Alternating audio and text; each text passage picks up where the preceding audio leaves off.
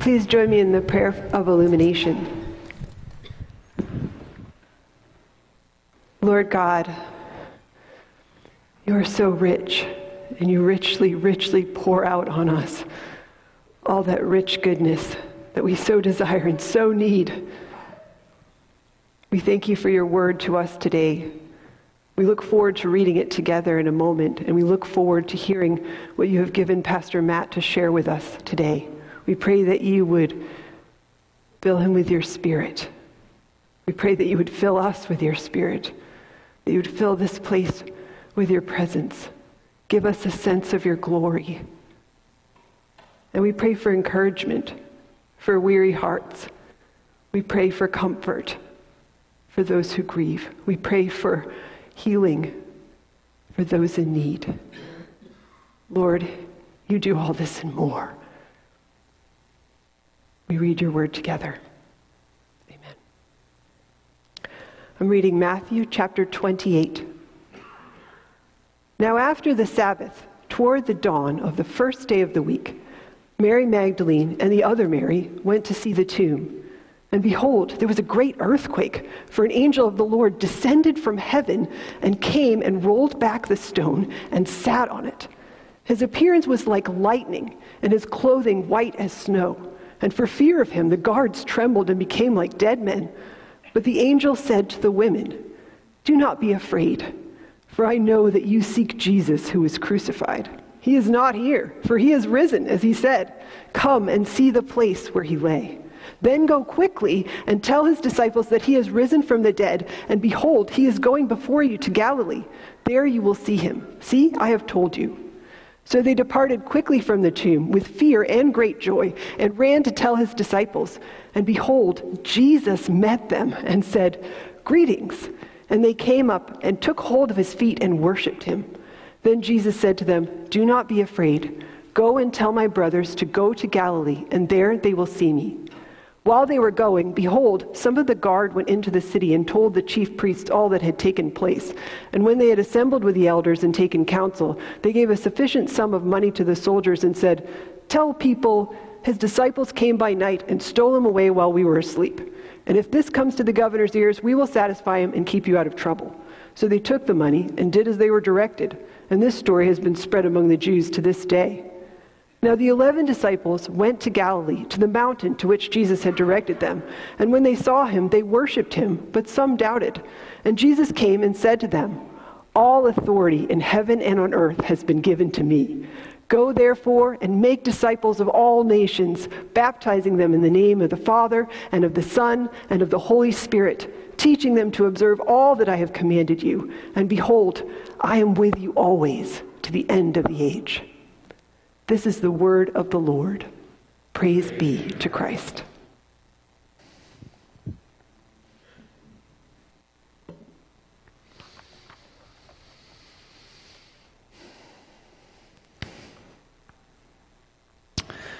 This is my 10th Easter at the barn, and I am still nervous. Because the good news is so sweet and good. And though I'm confident that I'm supposed to be up here, what Presbyterians call an internal and an external call, internal is I want to do it, I like doing it, external is someone hired me, said, Yes, we would like for you to do it also. I'm nervous because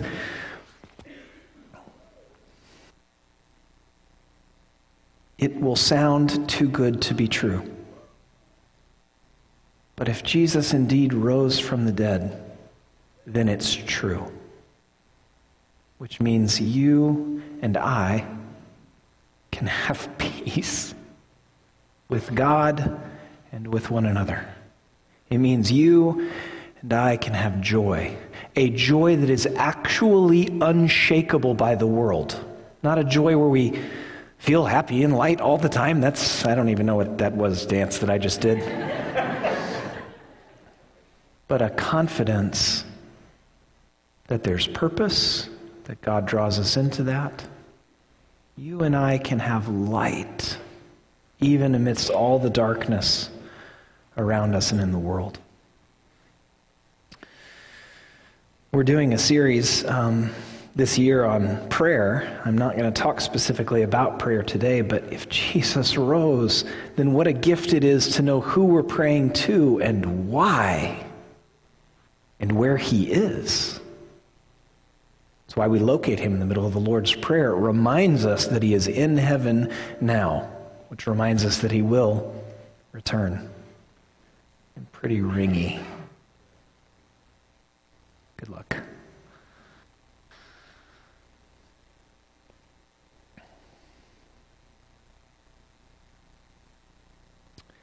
Many years ago, I think 13, 14 years ago, I got to have a um, beverage with Chris Hitchens.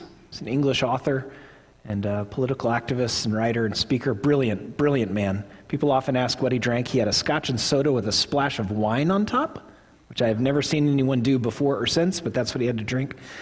Um, he's an atheist, and he's sitting with a table full of Christians and references C.S. Lewis's argument that Jesus is either a liar or a lunatic or who he says he is. And he's like, that's totally true. That's totally brilliant. Jesus was obviously a lunatic because he claimed to be God. Then he said, Chris Hitchens said, and I don't find anything else that C.S. Lewis said compelling or interesting.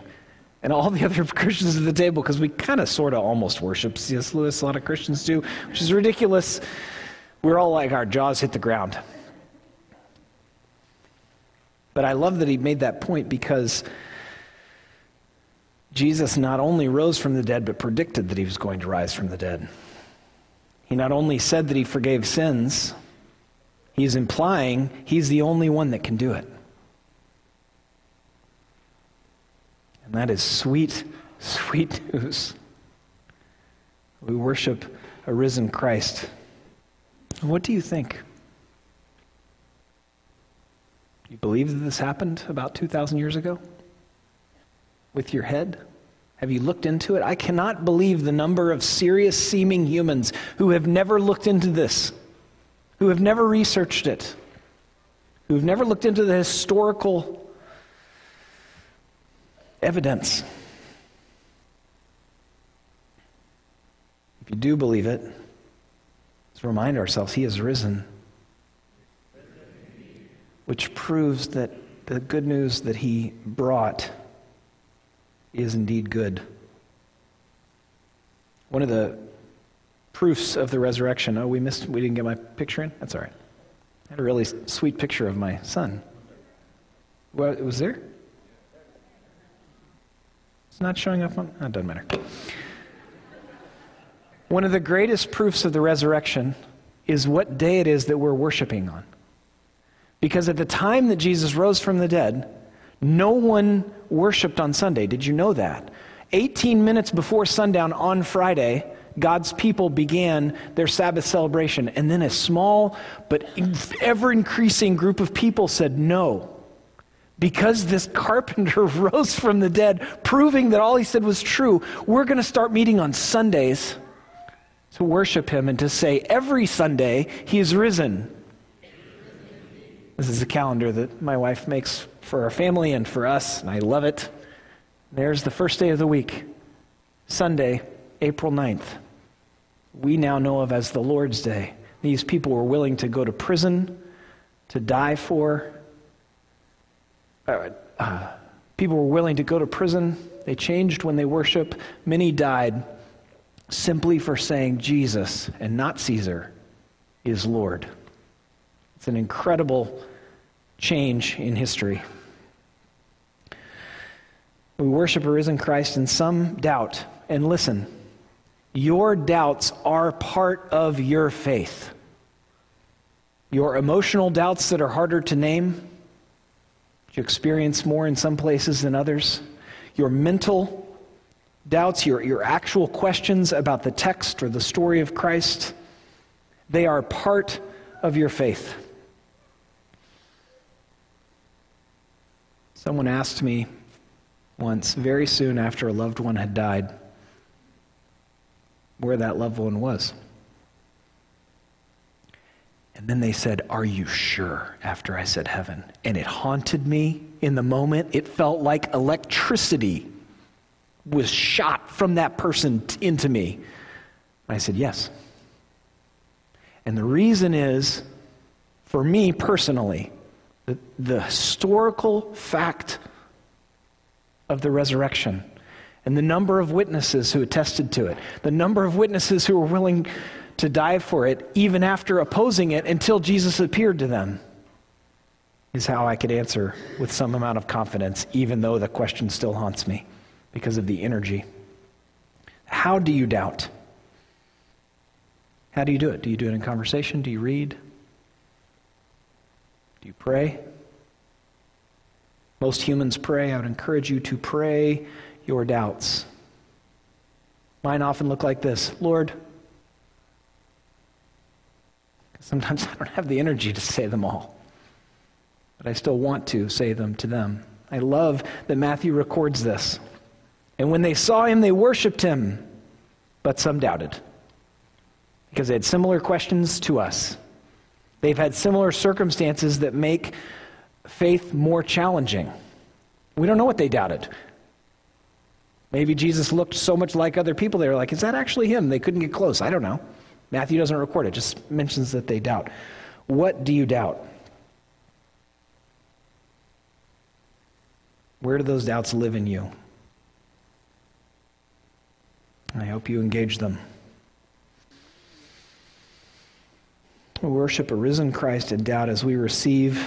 In my notes, I changed it from his to the reward. You can change it or not. I just think about words a lot. And this is an interesting word because it doesn't sound like most of the ways that we describe faith. We receive faith by grace, not from anything that we do. We receive new life from Jesus here and in the next life because he pursued us and called us to himself in love. And yet, in Matthew 6, Jesus says multiple times that there's a reward. What's the reward? It is the peace that surpasses all understanding. It's joy, confidence in God and his purposes that we are included in. It's him, him it, it, it is being in relationship with Him. That is the reward.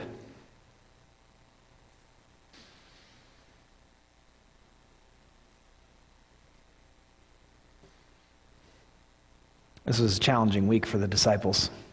Thursday, Jesus instituted the Lord's Supper, and they're kind of confused, probably. He washed their feet, showing again that his followers love everyone in their life, even enemies. Friday, they were horrified and confused, shattered, watching him die an ugly, painful death. Saturday, they begin grieving. And then Sunday, they begin to hear news that they could not believe. And they started to go back to what he said. Wait a minute. Remember when he talked about the sign of Jonah? And they started remembering his teachings and they started following them with new passion and life. One of the sweetest rewards is knowing who we worship with such clarity. That is what's different about human beings. We get to choose what to worship. That's what's such a wonderful gift of the gospel of Jesus is we know who we worship. and That he's worthy of it. Is the reward in this life or the next? Yes, is the answer. We receive the gift of joy and peace and righteousness, Romans 14, 17, in this life and in the next. And that doesn't mean that we are happy all the time. We still grieve because we have still lost in this life. But here's one of the questions that Jesus answers definitively through the resurrection. For a follower of Christ, does death have the final word? No. I heard someone say recently that at every funeral there are two preachers, and one of them is death, attempting to convince us that there isn't purpose, attempting to destroy community. But if Jesus walked out of that tomb, having come back to life, then that is not the end of the story. And that doesn't take away our grief, but our grief goes in concert with our hope.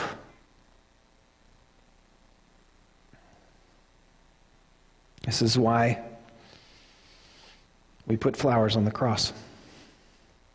Not only because in Christ we receive new life, but we know that death will not have the final word.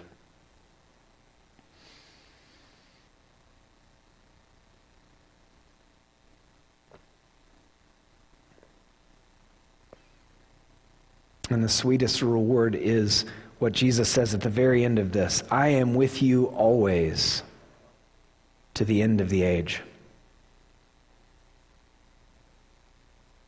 The greatest need that we all have is to be reconciled to God.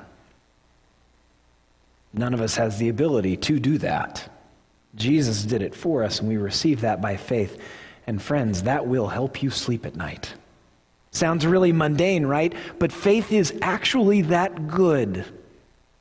It is actually that relevant to every moment of our life. It is actually that life giving.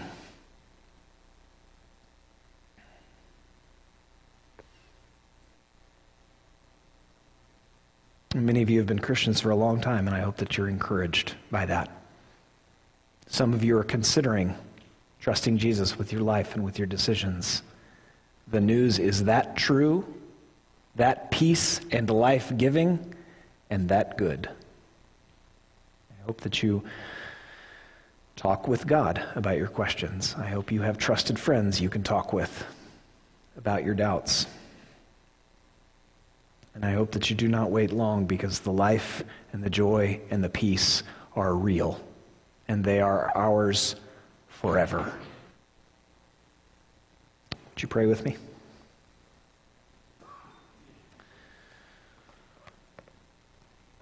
Father, we trust you. Help us to trust you.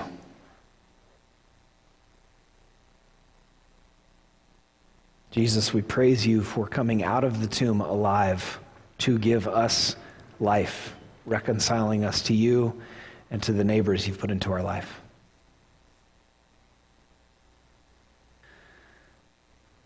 Holy Spirit, comfort us in your love.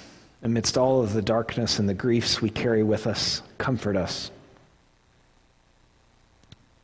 Father, Son, and Spirit, we love you and trust you. Fill us anew with passion in that love and ability to trust and obey and follow you. Amen.